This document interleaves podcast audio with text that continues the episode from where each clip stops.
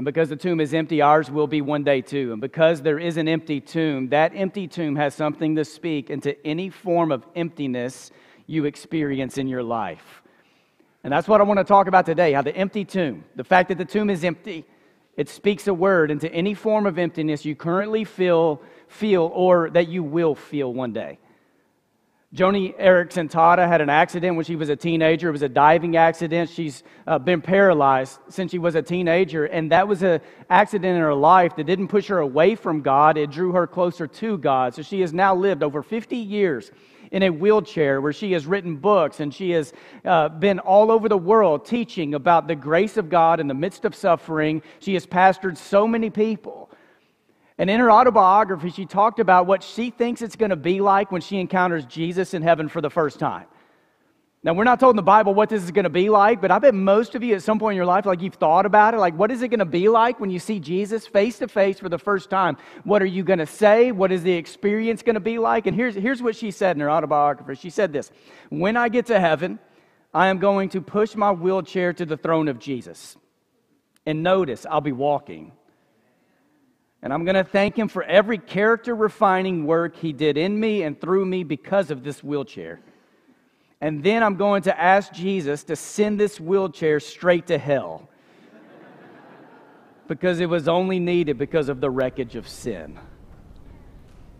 Because there is an empty tomb, it speaks a word into any form of emptiness that we may experience in our lives.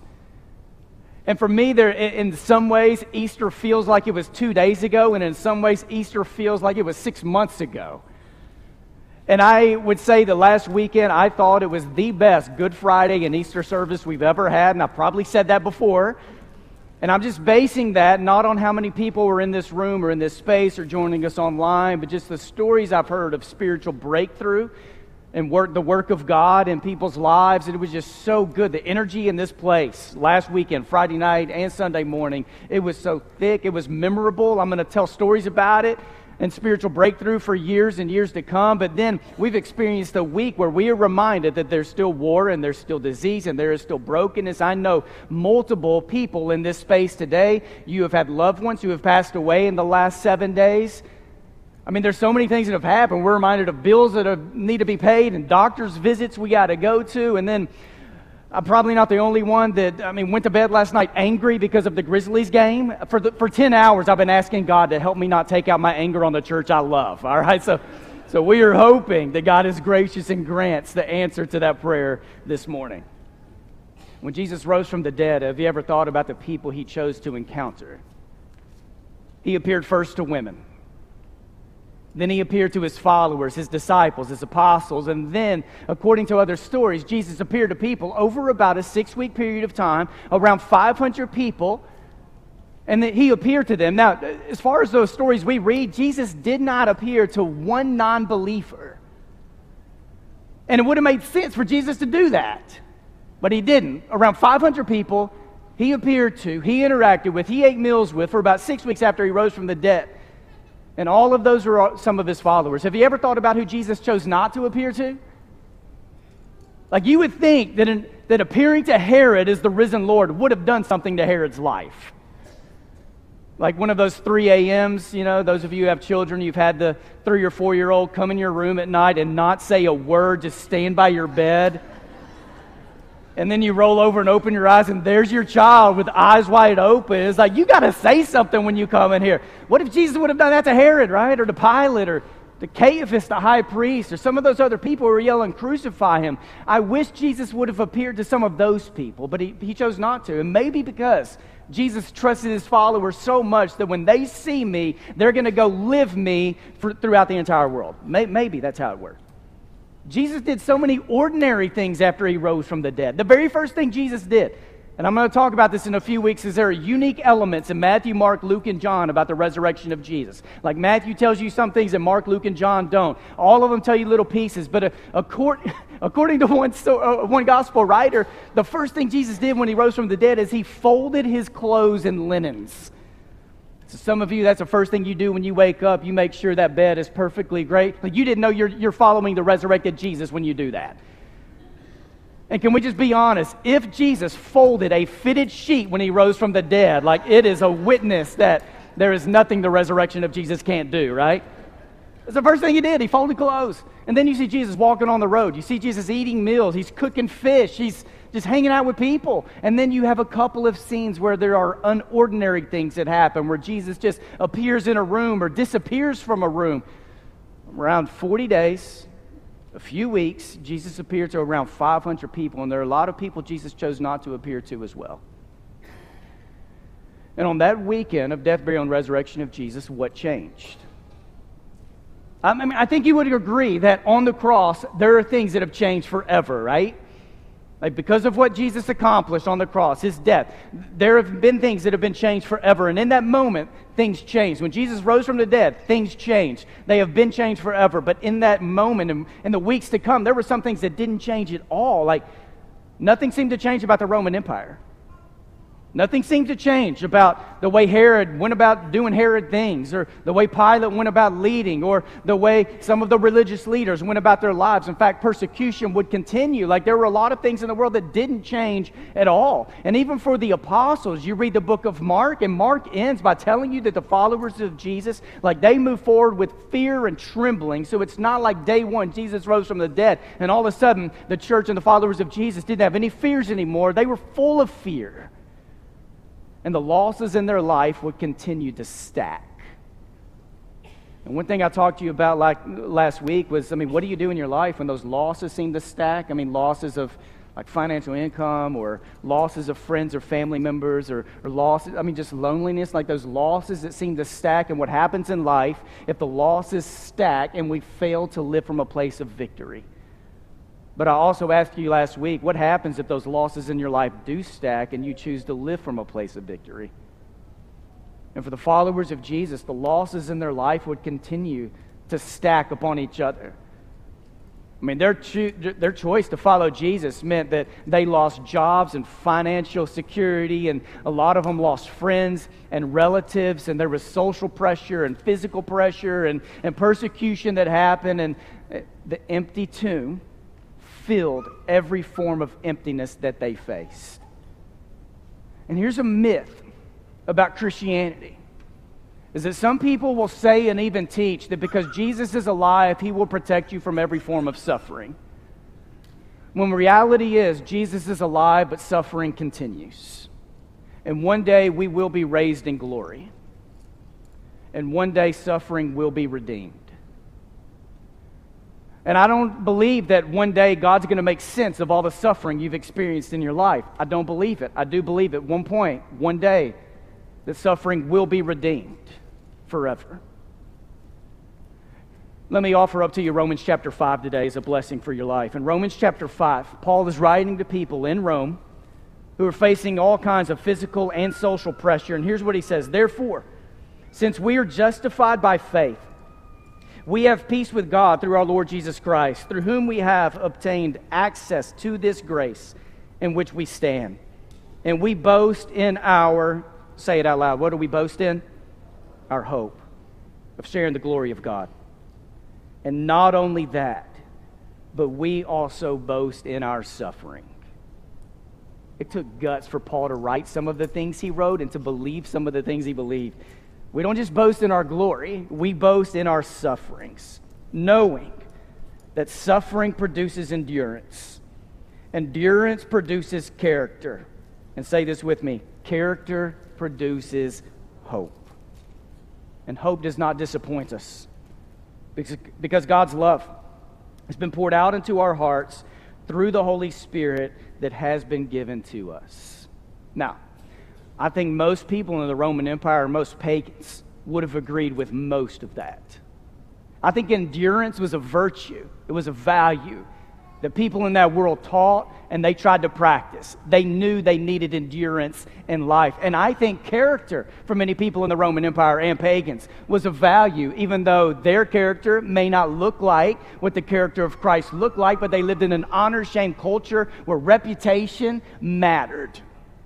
But I don't think any of them held hope as a value. In fact, they would sometimes mock it, even believing that Zeus gave hope to people just to kind of dangle a carrot and to make your life a life of torment. Yet for Christians, they were offered hope. Where no matter what's happening in your life and what circumstances there are, God calls you to endurance that leads you to character, and you cling to hope, and this hope does not disappoint.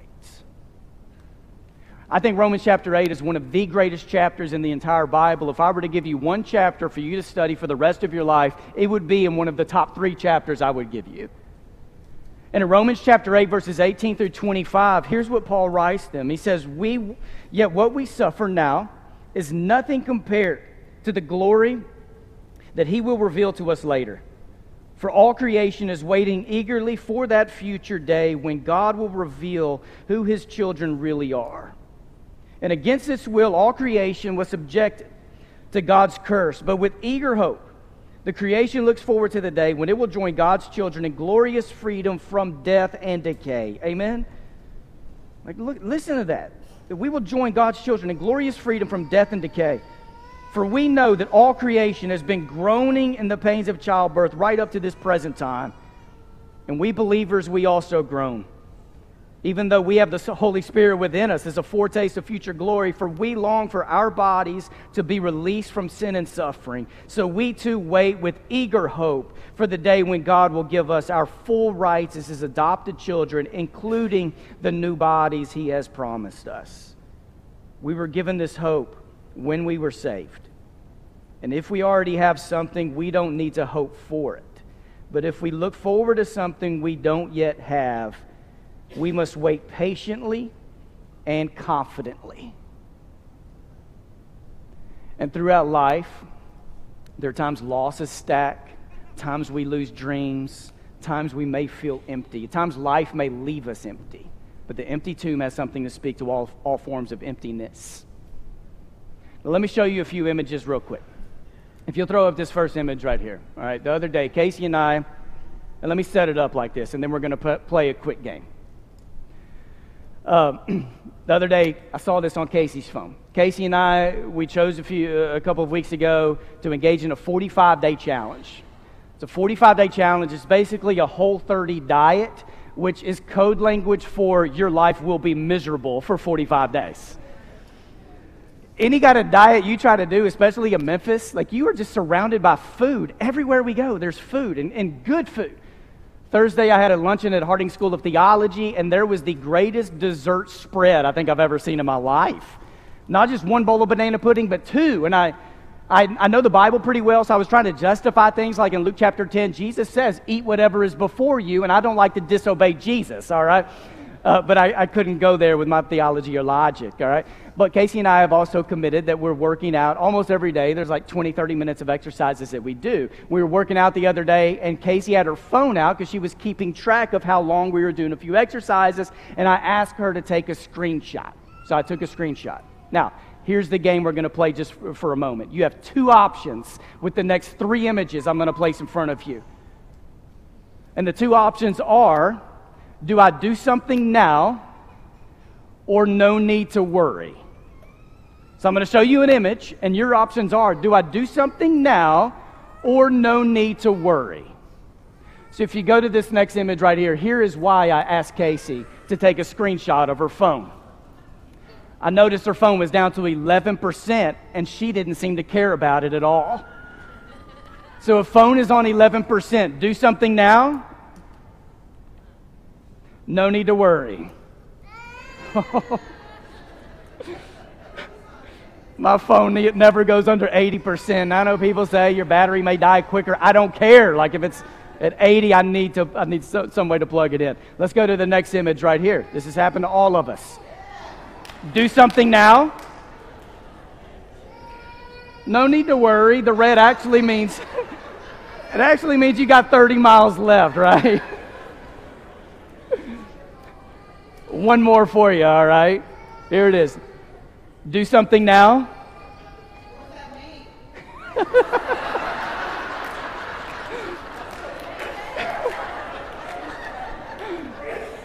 right? Some of you are like, that's been up there for a month and I haven't done anything. Do something now. Maybe do something later, all right? If you start hearing, you know, air coming out of the tire or you wake up and it's completely flat, you do something, all right? And I think the better question for us this morning in this room is what do you do like when your soul's empty? Right? When you are feeling empty. Do you do something now? Or you just tell yourself, I, let me just wait a little later.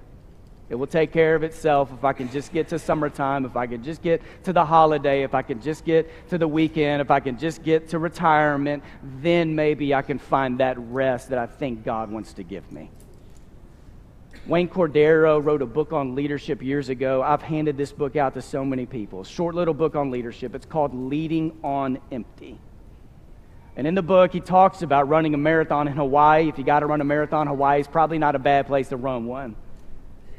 And he said his coach trained him that every 15 minutes you need to drink six, six ounces of water. And if you skip because you think you are not thirsty, it will end up biting you in the end. So even if you're not thirsty, every 15 minutes, you got to drink four to six ounces of water. What do you do when you feel empty? So Jesus rose from the dead, interacted with his followers for around 40 days. Around six weeks, he's interacting with them. They're, they're eating meals, they're sharing stories. He's cooking fish for them on the beach. And then Jesus ascends into the heavens. And I'm sure at that moment they are ready to do whatever it is Jesus wants them to do. Like, Jesus, you want us to go start a church? We'll go start a church. You want us to go start a nonprofit to care for people? We'll go start a nonprofit. Like, what do you want us to do for you? We'll go do it. And then you open the book of Acts and you start reading. And it's called Acts because there's a lot of things, there's action, right? The acts of the Holy Spirit, the acts of the church, acts of people. Yet the very first command in the book of Acts isn't for you to go and teach or to go and preach or to go and feed the hungry. It's in Acts chapter 1, verse 4 where the first command Jesus gave him is I want you to go to Jerusalem and wait. And Jesus doesn't say how long they're supposed to wait. He doesn't even tell them what they're supposed to wait for. He just says, You go to Jerusalem and you wait. I came across a story this past week. A guy named David, he took on a new adventure in his life a new vocation. And it was there that he thought this was going to bring so much joy. It left him disappointed. There was this disappointment after disappointment about this new adventure he had in his life. And here's what he ended up writing. And I thought this was so good. I just wanted to bless you with this today. He said, Faith, as I am growing to understand it more, is about looking beyond my circumstances to a person to have faith in better circumstances, even in God creating better circumstances, is not true faith.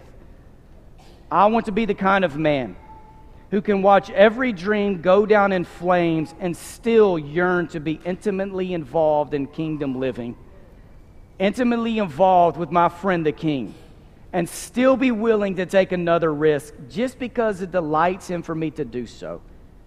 And my flesh shivers to think about it. A phrase I've just been praying through in my own life and over you this entire week is this. And if you'll go back and show this quote up on the screen, it's, it's in, the, in the waiting, we learn this that there is a divine presence waiting to be discovered. Right, in the waiting, there is a God waiting to be discovered. And this doesn't mean like God's playing hide and go seek from us, right? And you just have to try to find God. It's, it's sometimes it's not until we sit still and we wait as people who are clinging to hope, that our eyes are open to see what God's up to around us. There's a woman in Louisiana, and when she died, her request was on her tombstone, was for there to be one word. So it was her name, right, when she was born, when she died, and this one word. And the one word she wanted on there, for every time people came to visit her or passed by her grave, the one word they would see was waiting. It's waiting. Waiting on the full redemption of God. So I don't know for some of you, like I'm not going to try to manipulate you to try to reveal to you all the ways you are empty. Some of you may not feel empty at all right now, but there will be a day in your life that there's going to be some emptiness that settles in. And for some of you today, it may be a word that you use to describe yourself and where you are. Like you just, you feel empty. And whether that's how you feel today, or whether it may be how you feel down the road as a church, can we just pray over each other this morning, as we take communion, as we pray here in a few minutes, that we want to be people who are not just clinging to hope for ourselves, but we're taking the hands of those around us and helping them cling to hope too, no matter what. As we go into communion this morning, I want to leave you with Romans chapter 8. I told you it's one of my favorite chapters. I committed this to memory a few years ago. I still recite it, I practice it, I pray it. one of the reasons I love Romans chapter 8, it's not just because of the truth it speaks, it's because of the questions Paul asks. Because I think there's some of the same questions that we still ask to this day. And some of them he answers, some of them I think you know what the answer is. But in verse 31, Paul says, like, what are we supposed to say about all these things? Like all the things he talked about in the first 30 verses of Romans 8 about there being no condemnation for those who are in Christ, about the Spirit of God interceding for you in ways that you cannot even express. What are we supposed to say about all of these things? And then he says this if God is for us, who could ever be against us? And then what he says is this that if God is willing to offer up his own son for us, what makes you think God's not going to give us everything else? It's Paul's way of reminding the church that in Christ, like God is going to fill your daily needs, and one day God's going to make all things right in your life and in this world. What makes you think God's not going to do all this for his children? And then he asks two questions. And the way he asks them, and they follow up one after another, is this like, who is it that's going to bring an accusation against you? Who's going to bring any accusation against the people of God? And then he follows that up with, who is going to condemn us? And when it comes to who brings an accusation, and when it comes to who's going to condemn us, the answer is Jesus. But the way Paul describes Judge Jesus isn't a judge who is angry hand, and, and quick to hand out punishments. The way he does it is this Here's what Jesus did He died. Four things He died. He rose from the dead. He sits at the right hand of God, a place of completion. And fourthly, He lives to intercede for His people. What is Jesus doing today? He is living to intercede for His people. So in verse 35, He asks the question Who can separate us from the love of God? Who, not what, who can separate us from the love of God? And then he starts naming things as if he's giving you the chance with your imagination to name things too. All the who's and all the what's to try to separate you from the love of God. And then his move in verse 37 is no, in all these things we are more than conquerors because of him who loves us.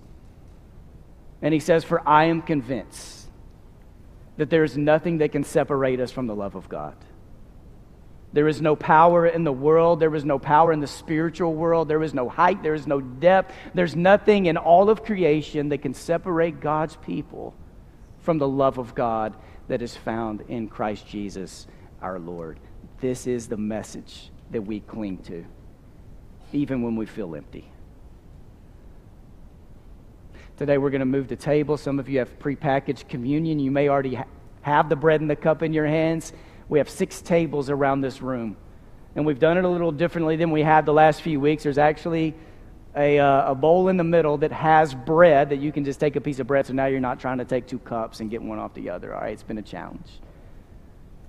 And you're offered right now, I mean, to go to a table and you can take the bread and the cup. You can take those and go anywhere in this room with family and friends where you may choose to commune together. You may go back to your seat to reflect on, on your relationship with God and maybe your relationship with other people. And maybe today you take Romans 8 with you and just reflect on some of those same questions Paul asks. And in this moment, we have a shepherd in the front and a shepherd in the back. Sam, I know you are a shepherd A. If you'll go ahead and make your way up to the front so people can see where you will be up front. And shepherds, if you want to go to the tables just to be there while people come by and take the bread and the cup, just to be present, uh, feel free to move to one of those tables now. And if there's anything you can bring before this church, you need to bring before this church for prayer. If there's anything we can do for you, we have a connect card on our website ways we can pray, ways we can help you understand who Jesus is in your life. And right now, we'll just be some soft music being played over us. And I just invite you at your pace. We have about five minutes to do this. At your pace, make your way to one of the tables. Can we bow our heads, close our eyes? For Jesus, your work on Easter weekend is a work that still continues to this day, and we are thankful for it. Today, we thank you that there is nothing that can separate us from your love. And because the tomb is empty, there is a filling that comes from your spirit today. So, with open hearts, open hands, open minds, we are here to receive from you as we give thanks in the name of Jesus.